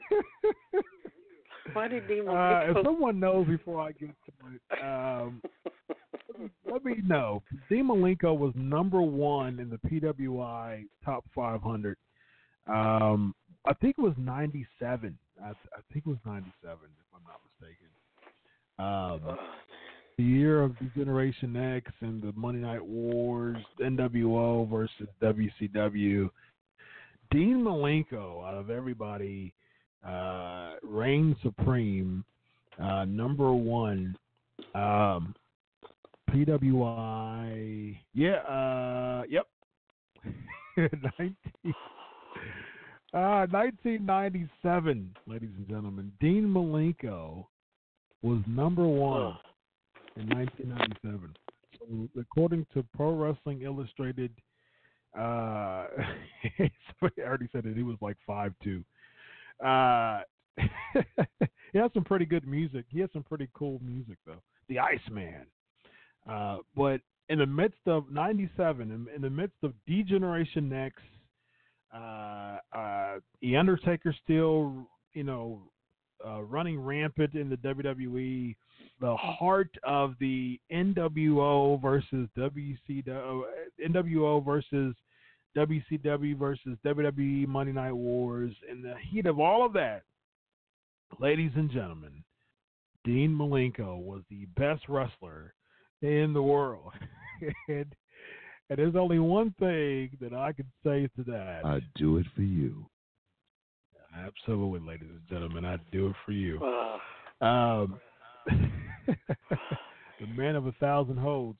Who was the man of a thousand and one holds? That's a quick trivia question there. The man of a thousand and one holds. Uh, so Tampa bids for the Royal Rumble um, uh, and WrestleMania. Uh, yes, Didn't Jericho. Good job. enough. He was a man of a thousand and one holds. wow. Um, yeah, so Tampa, Tampa's never 2004. hosted. They host, they hosted the Royal Rumble '95. They've never hosted a 2004. WrestleMania. But here's the problem, though.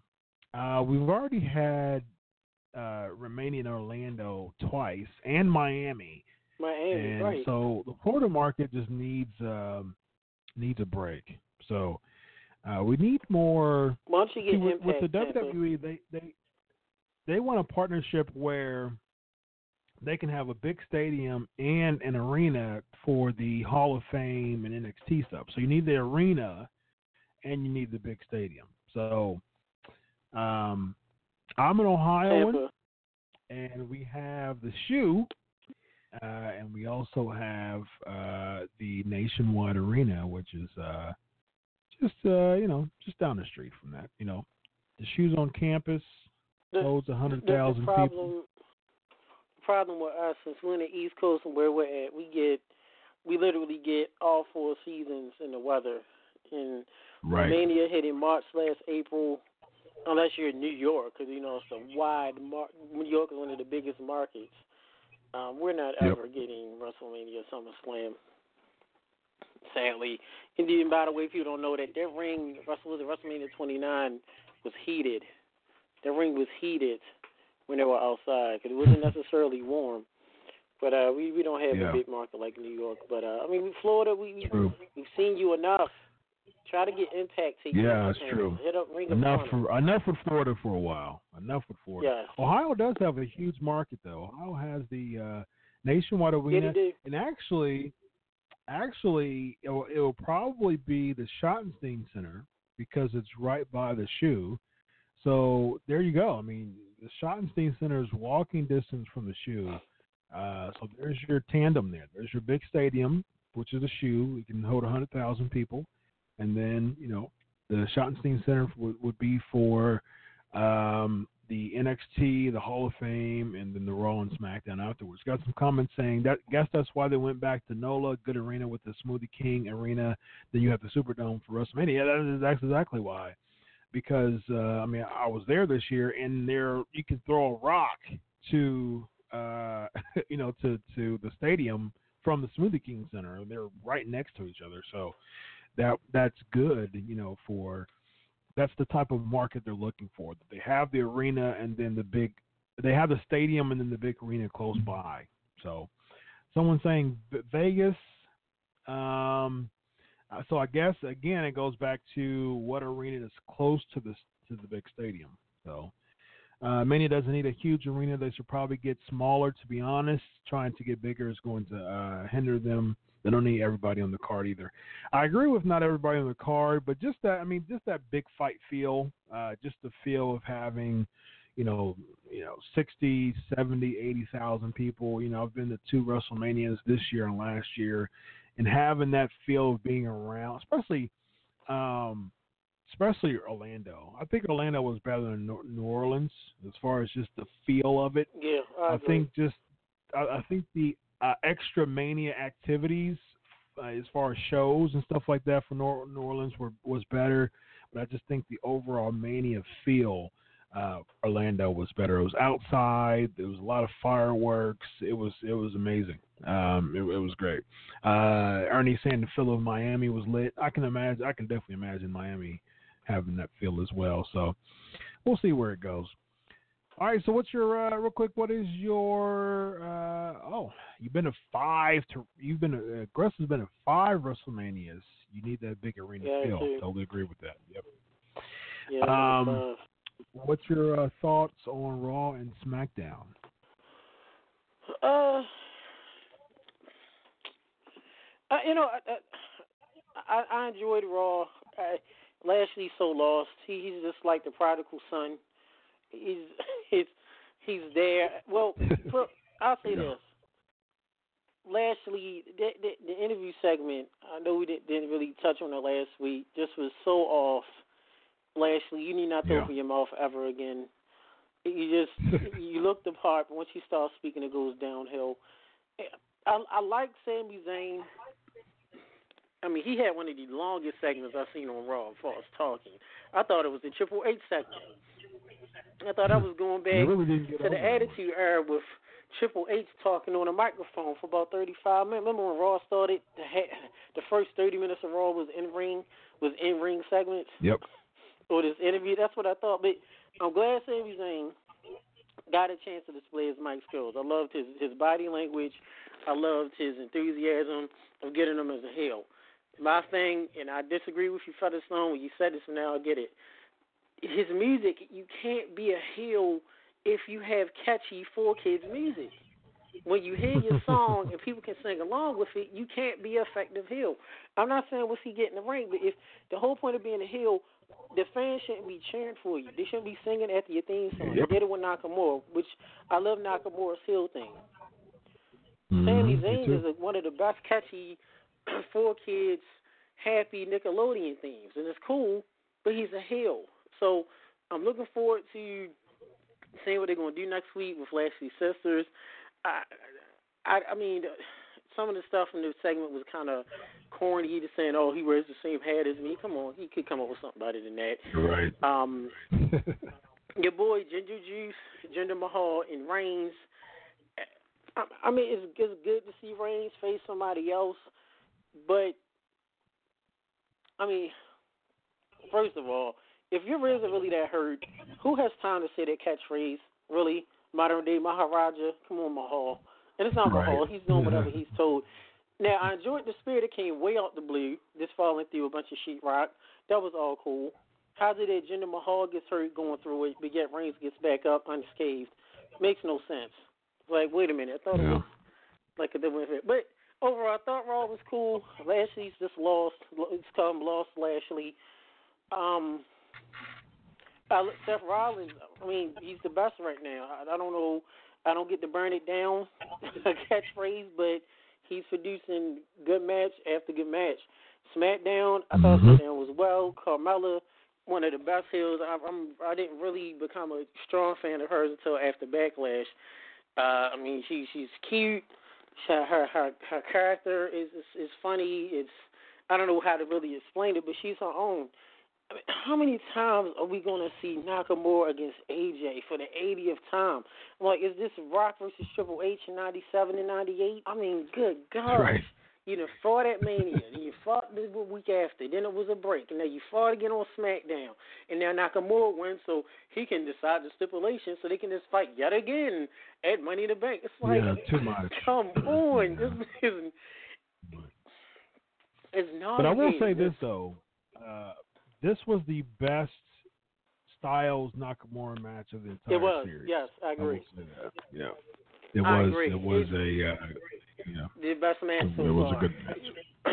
I mean, Yep. the I agree. the bar. I, I, I'm just the bar's losing. Where's Asuka? It's like she lost, and now she's in the pool of pity. Did she fall into the lake of reincarnation with Bray Wyatt? What is going on? it's it's like huh? it's like yeah. Someone's yeah, asking I- I was uh, the Styles Nakamura match better than New Japan? Nope, I don't think it was better. No, it was it good. wasn't. It was. It was It was good. good. It was. It was. It was, the New best Japan. match I think in WWE for sure. Um, it Yeah. was a really solid match, but nope, not, not Nakamura. their, uh, it's not Wrestle Kingdom. Japan for sure. Yep. But overall, I mean, I enjoyed Um, both shows. I, I, I did. Uh, both both shows were cool. Uh, Raw kind of lost me a few times. Oh, shout out to Booker T. I, I, uh, another another thing. I'm sorry, Coach. You could have stayed in the back. You can go back and doing commentary like you did back in the day backstage. Yep. Just don't grow your head back like you did. But the the, the hilarity of Michael Cole, Corey Graves, and Booker T, where Michael Cole calls King Wolfgang a ball headed a ball headed one year old, and, and Yeah. Corey Graves is like a kid. Somebody's kid, and who's King Maxwell? Corey Graves is like, oh my gosh, and Booker T. To me, the, the funny that's why I like unintentionally funny moments between them Right. three. This that That's what I always say. I always say Booker T. He brings the character. He brings that character that he needs. You know that that the commentating needs. It's just kind of bland. I mean, I like Coach, but I but is a lot more bland than This is a sports center. when the Booker Man comes in. Yeah. So, as far as my thoughts, real quick, Raw and SmackDown. Um, uh, you know, Reigns and Jinder Mahal. I'm not excited about that at all. That's your boy. I'm not totally opposed to it, but I'm not. I'm not excited about it for sure. Um, people always say people say that they should turn Bobby Roode heel. Okay, listen. If they turn Bobby Roode heel, the glorious, cut the whole. You know, if when when you get to the point where none of the fans are chanting glorious and singing with him, okay, then make him heel. But if the fans are going to do the same exact thing as they're doing now, and he, but he's just wrestling bad guys. I mean, or he's just wrestling baby Yeah. faces. There's no need to turn him heel because it'll just be the same thing. So Yeah, I agree. if you want to turn him heel, get to the point where people are going to boo him. Not do the exa- if they do the exact same thing, there's no need to turn him for sure. Um, I like Lashley a lot. It's just he needs you so know lost. he he, he needs a, a character overhaul for sure. So What is he? What is Um, he? Is he still soft spoken? Is he still hard hitting? He's Does he just need Trump? he's someone with three sisters, I guess. so We didn't need. um, We love you, Bobby. I'm a big I'm a big fan of Ember Moon. Um, she's probably my I like favorite on the roster right now. Uh, her and Asuka. Um, I'm glad that Asuka's getting the, the title match on SmackDown, but there's no rhyme or reason though. I mean, why is Asuka? I mean, I'm a big fan of Asuka. She's my she's probably my number two right now. My my top three is probably The um, Squad. I know you love them fellas. uh, no, uh, Ember, Asuka, Naomi, and then fourth I would say Becky Lynch. Those those are my top four right now. Yeah, I, would. Uh, I would. I would. I would agree. You Yeah, gotta throw Alexa and, um, in there though. uh, I, I I like Alexa Bliss is fantastic, but I don't like her, which is good 'cause that's uh she's doing good. No, I'm, I mean you know Samsung's asking uh, no Charlotte. I've never really been too high on Charlotte. Charlotte's one of the best. It's probably probably the best in the entire uh uh WWE right now. But I've never Did been a fan of fixed? Charlotte. Did she get her injury fixed? Uh, yes, both her teeth and her uh her breast. So, Um, they're go- uh, they're going to do anything with the girl who uses hair to hit people with. Uh, I suppose you're talking about Bianca Belair. Um, she's uh, honing her craft in uh, NXT right now. So, uh, I mean, listen, I'm not a I'm not a fan of Charlotte. I think Charlotte is amazing uh, in the ring, just overall, probably the best on the roster. Uh, I've just never really been. I, I've just never been a fan of Charlotte Flair, Flair as far as just my personal fandom, so to speak. Uh, don't, is, I don't dislike you- her were you- whatsoever, but she's never been. I've never been a fan of her, so to speak. Um, Were you a fan of Ashley right. Flair? Uh, no. Uh, what year was the first Money in the Bank pay per view? What year was the first Money in the Bank pay per view? Uh, yeah, so SmackDown. Um, I guess I guess Big Cass 2010. Good job, man. You guys are uh, on it. I've got one more before we close and flavor of the week. Um, so yeah, as far as just um, SmackDown's concerned, it seemed like Cass got beat up because you know there were some some issues. Uh, 2000, uh, someone's asking who won it. 2010, Kane won. Uh, 2010 cast it uh, in on uh, Rey Mysterio that year. Um, yeah, I just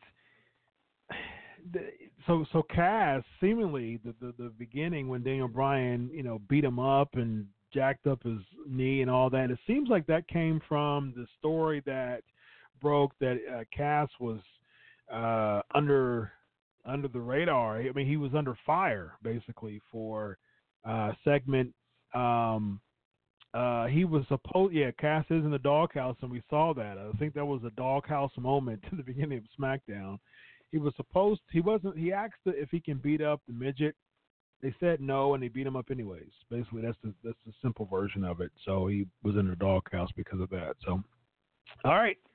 Um, last question of the night before we get to the flavor of the week. Here we go. John Cena, Roman Reigns, Randy Orton, Bray Wyatt, Alberto Del Rio, Sheamus, and Kane. Who is the missing participant in the 2014 Money in the Bank match? With all these people, once again, John Cena, Roman Reigns, Randy Orton, Bray Wyatt, ADR, Sheamus, Kane. Who's missing from that lineup that was in the uh, 2014 Money in the Bank match? All right, real quick, for the week, here we go. It is now time for the flavor of the week.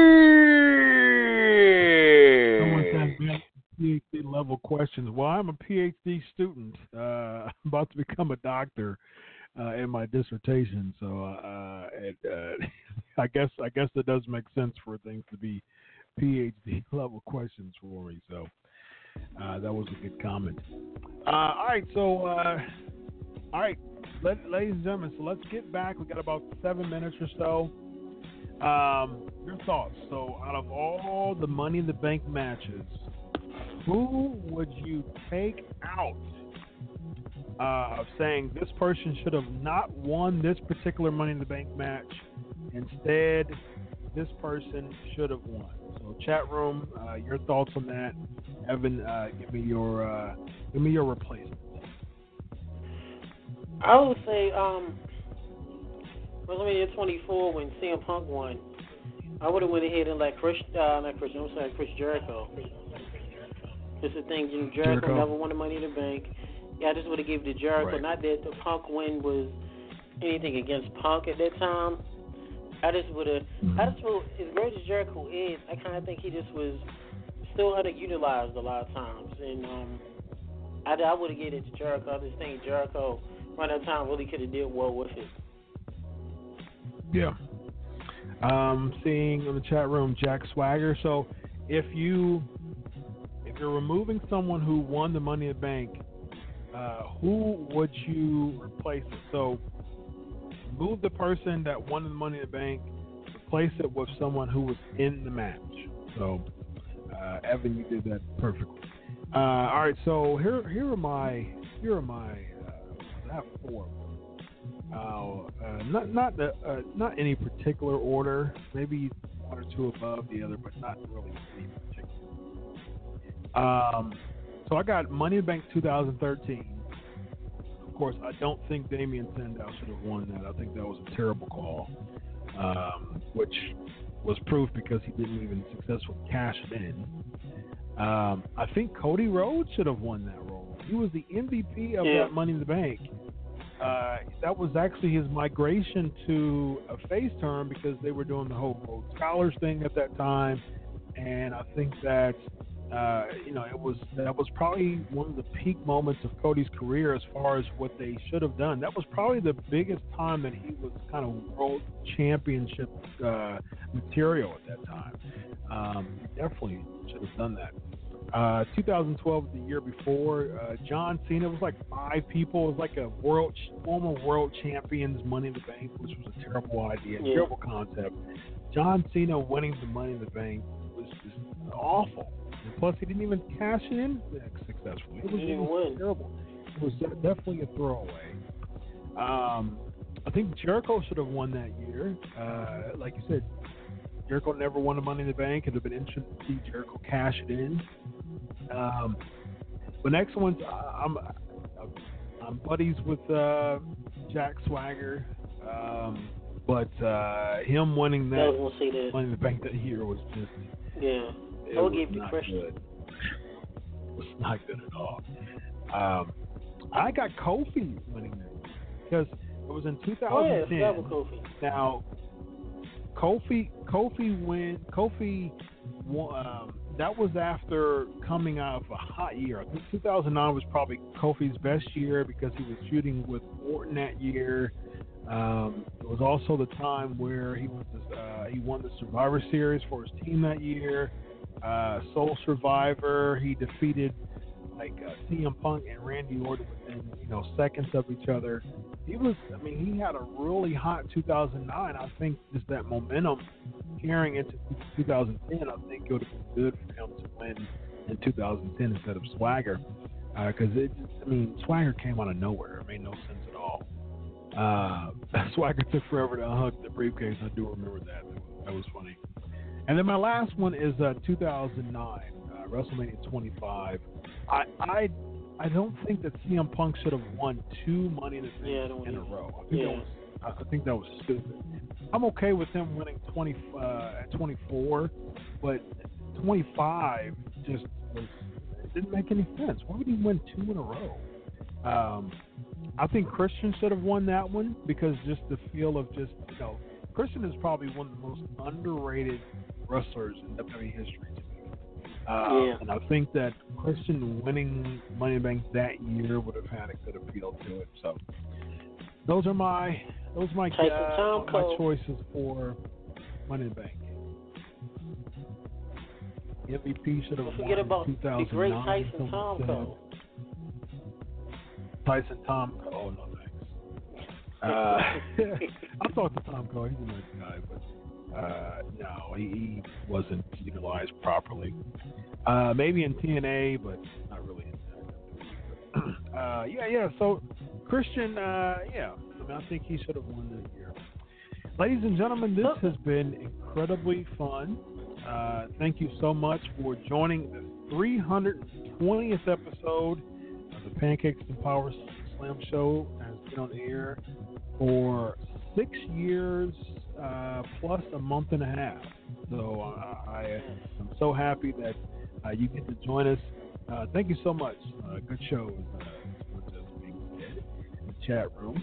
Um, go to blogtalkradio.com, Pancakes and Power Slam Show. To there's an I, interview a wrestler every single week. Someone saying, "Will Jay Lethal get a shot at WWE?" I think so, and I've interviewed Jay Lethal on my show.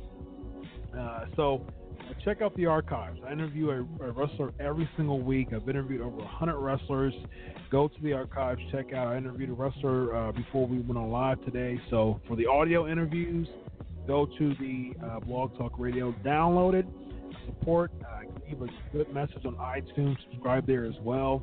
You get to listen to all the audio interviews from the archives. Uh, you name them. Jake Roberts. I mean, there's a bunch of WWE wrestlers that I've interviewed on there. Uh, um, over 100 wrestlers and I interview people every week. So uh, stay tuned to who I'm going to interview next week. Again, uh, subscribe to the iTunes, subscribe uh, to uh, Blog Talk Radio, download it.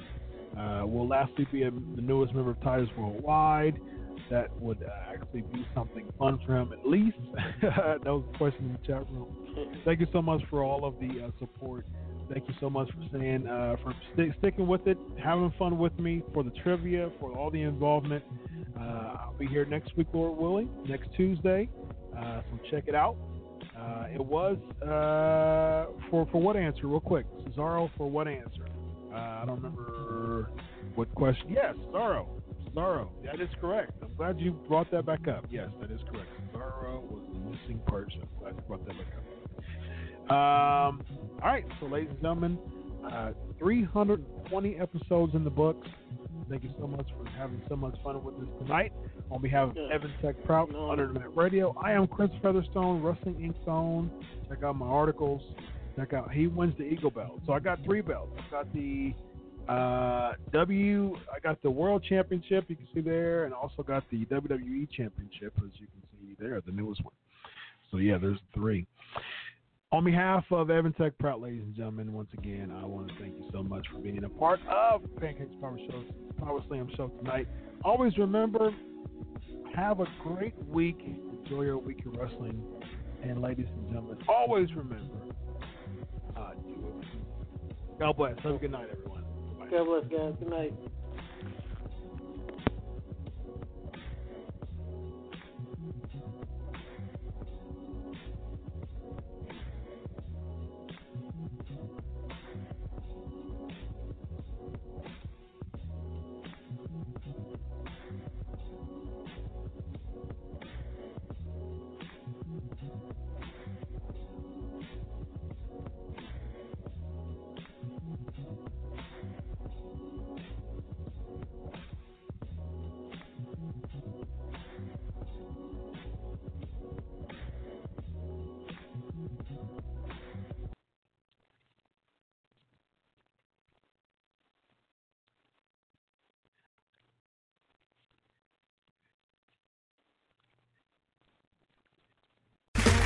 Okay, round two. Name something that's not boring. A laundry? Ooh, a book club. Computer solitaire, huh? Ah, oh, sorry, we were looking for Chumba Casino. That's right. ChumbaCasino.com has over 100 casino style games. Join today and play for free for your chance to redeem some serious prizes. ChumbaCasino.com. No purchase necessary. Full prohibited by law. 18 plus terms and conditions apply. See website for details.